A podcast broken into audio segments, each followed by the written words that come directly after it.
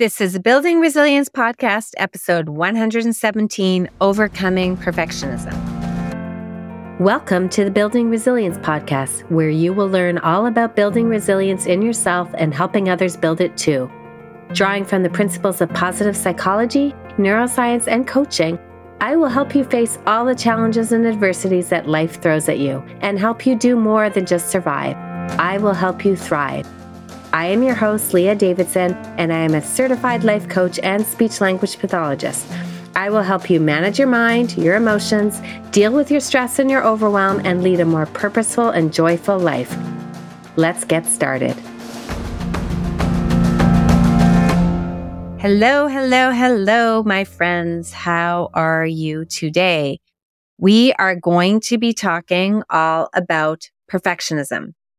Now, whenever I think of perfectionism, I also think of that typical job interview where they ask you your weakness and everybody hums and haws. And then they say something along the lines of, Oh, I'm a perfectionist because they think that that can be seen as kind of a strength too. Now, I know you've heard it. I know you've probably done it. I actually have done it as well. But many of us are like, no, truly, I am a perfectionist and it kind of is a bad thing, but it kind of is also a good thing.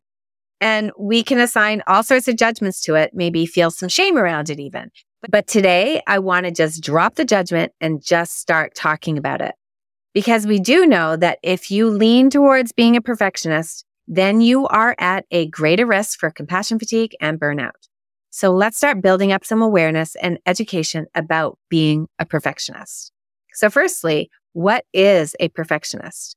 Well, perfectionism is said to be the drive to appear feel, and be perfect. A perfectionist has excessively high standards and overly critical self evaluations, is a definition I heard. They insist on perfection, flawlessness. It can show up as being overly critical of themselves and others as they try to control situations and the people around them.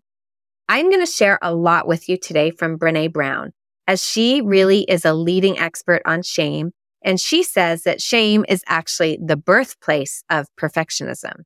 If you see perfectionism, then you know that shame is lurking around.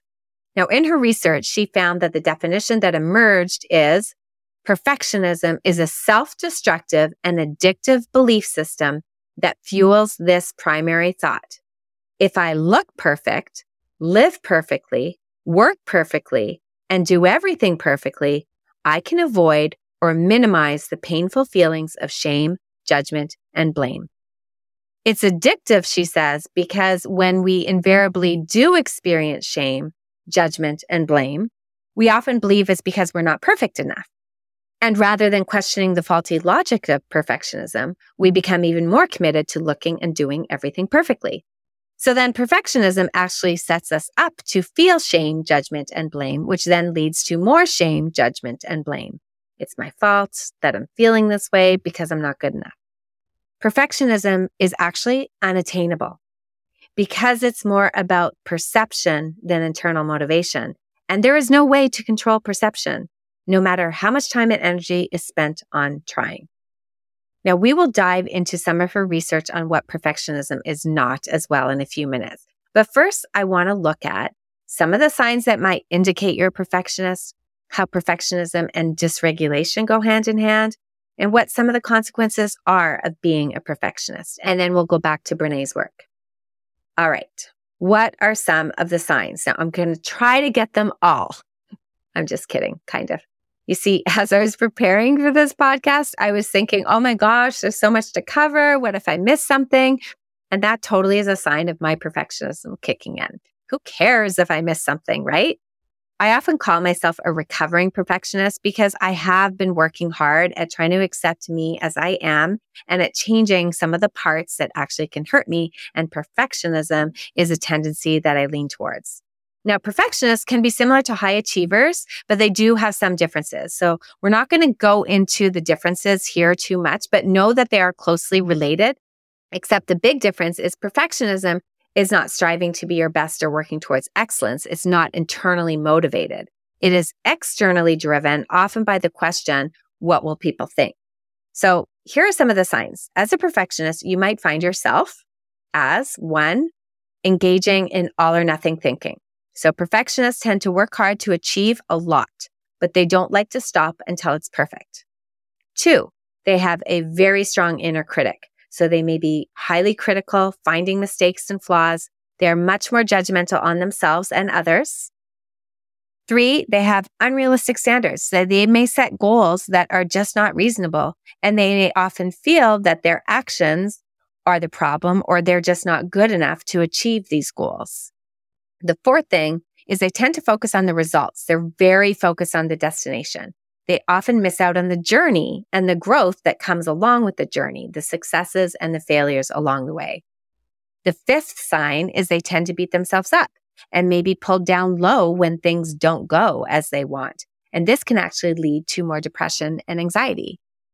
Six, they may struggle with a fear of failure. And failure can be scary and can actually prevent them from even trying, which is something that you often see. They just won't try to do it if they can't do it properly. Seven, procrastination. Now, this seems like a weird one, but perfectionists may worry so much about doing something imperfectly that they procrastinate so much and become paralyzed. They miss out on so many opportunities because if they can't do it perfectly, they just won't do it. Or they'll take forever to do it to try to get it right and they just won't put it out in the world. Now, the eighth sign that you're a perfectionist is you can become defensive because you really don't want any criticism. Even constructive criticism can be seen as threatening to their self worth. And then lastly, they often will have a lower self esteem. So those are a few signs that indicate you're falling into the world of perfectionism. I also want to talk about perfectionism and the nervous system. If you go back to episode 110, the zone of resilience, which is also known as the window of tolerance, where do you think perfectionism lies? Well, we can actually map it right into dysregulation of hyper arousal. So that red zone, the zone of being stuck on, the zone that is on the top. Perfectionists tend to spend long periods of time in that state. So it really is a survival response. The energy is strong to take action. But we also know that in this state, if you stay in it too long, it can eventually lead to burnout. When we're stuck in this state, we lose sight of the bigger picture. It's hard to slow down. We get tunnel vision on trying to do what we're doing. We try to avoid mistakes at all costs. We take on more things. We do more. So we can get stuck with chronic stress. We are also scared of criticism, of failure, and we use perfectionism as a coping mechanism. The nervous system thinks that we're doing something to try to protect us. It's trying to avoid fear and criticism and punishment if I do this perfectly, then nothing bad can happen. So it's actually trying to even prevent us from falling into the shutdown state where all that shame lives and where burnout lives. This lower state of hypoarousal is actually a harder state to come out of. So perfectionism is trying to protect us from going there by keeping us activated. Now, this is all very different than healthy striving, which is what we find when we are in that zone of resilience, that middle and safe state. Here, we can still feel motivated and energized and strive for our goals, as opposed to when we have a tendency to lean towards perfectionism, it can be much more stressful. That's a bit about perfectionism in the nervous system. Obviously, there's much, much more we can go into, but I want to just give you a taste to see how involved the nervous system is with everything in your life.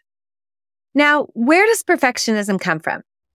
A lot of perfectionism is said to be a childhood response to some form of trauma, whether it was actual or perceived trauma and its emotional consequences. It is the need to ease a painful emotion. So maybe there was a divorce and the child thinks that if they're perfect, it will make the family life easier. Or maybe it was a way to get attention. Or maybe it was a way to take care of others. And on some level in that childhood state, it worked. And a painful emotion was avoided from being experienced if you were a perfectionist. So that is just one theory about where perfectionism stems from. All right, let's get back to Brene Brown and what she has to say about perfectionism. I want to share with you some of her take home messages. So the first one, it is not about striving for excellence. It is not about healthy achievement and growth. It is actually a defensive thing. We kind of touched on this already. It's a way of thinking and feeling that says, if I look perfect and do everything perfectly, I can avoid or minimize shame, blame, and judgment. But sometimes we're so scared to let go of perfectionism because we think that perfectionism is the reason we achieve so much. And it gets tricky because there are times in life where we are rewarded for perfectionism and we do have success, like being a student, for example. Do things perfectly, behave perfectly, you're rewarded. But at some point as an adult or a non-student, this doesn't serve us well anymore.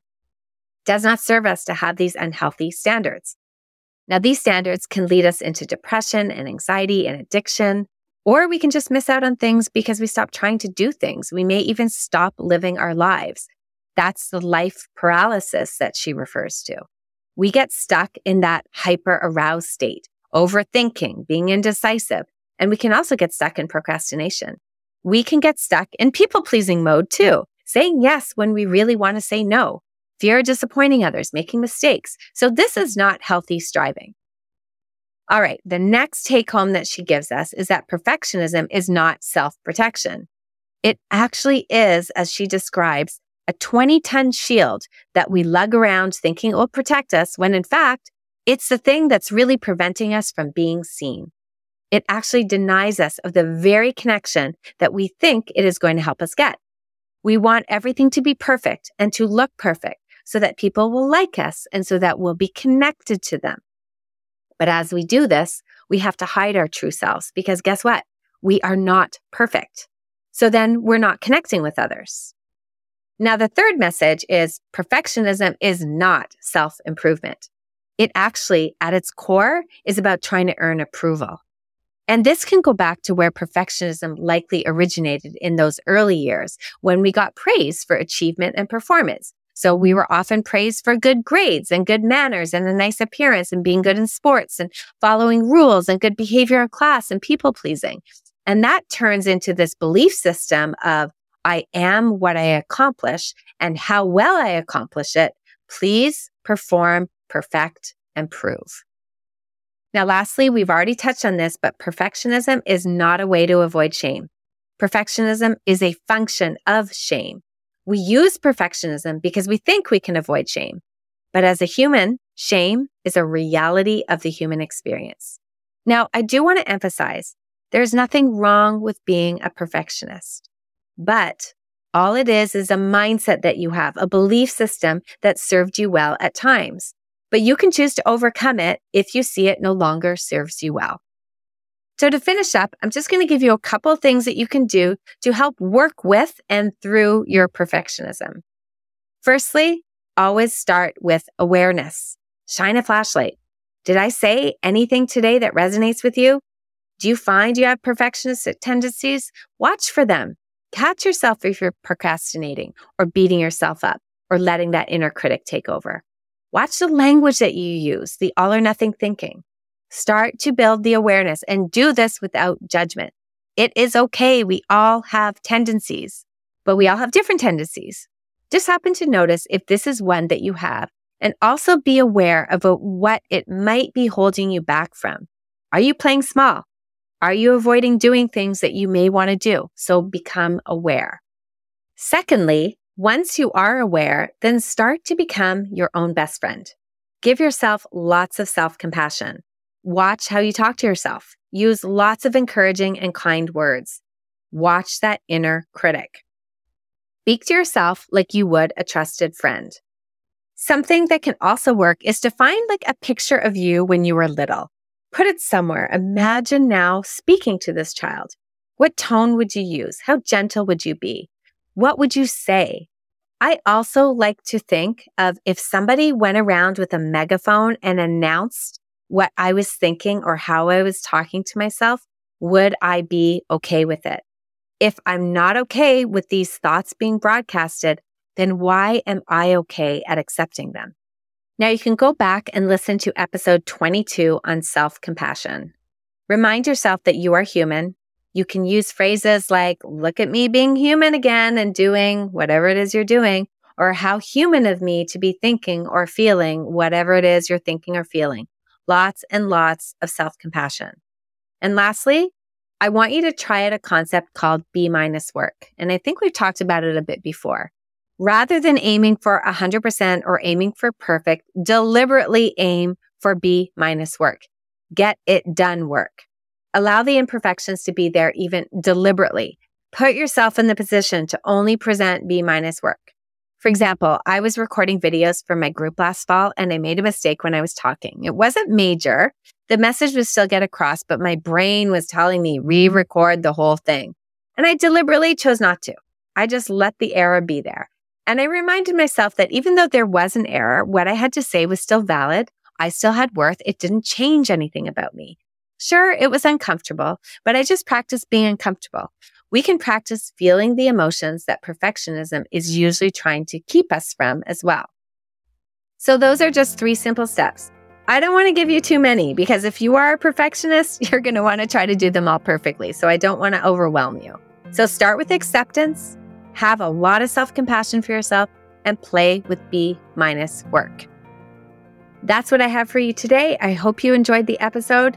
And if you do have a lot of perfectionist tendencies, then you are in good company. I am right there alongside with you. And together we can focus on having a lot of awareness, self compassion, and just get out there and do B minus work.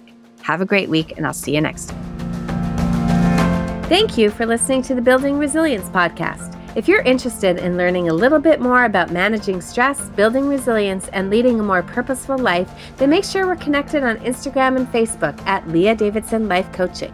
You can also subscribe to my weekly newsletter at www.leahdavidsonlifecoaching.com forward slash newsletter. Looking forward to connecting.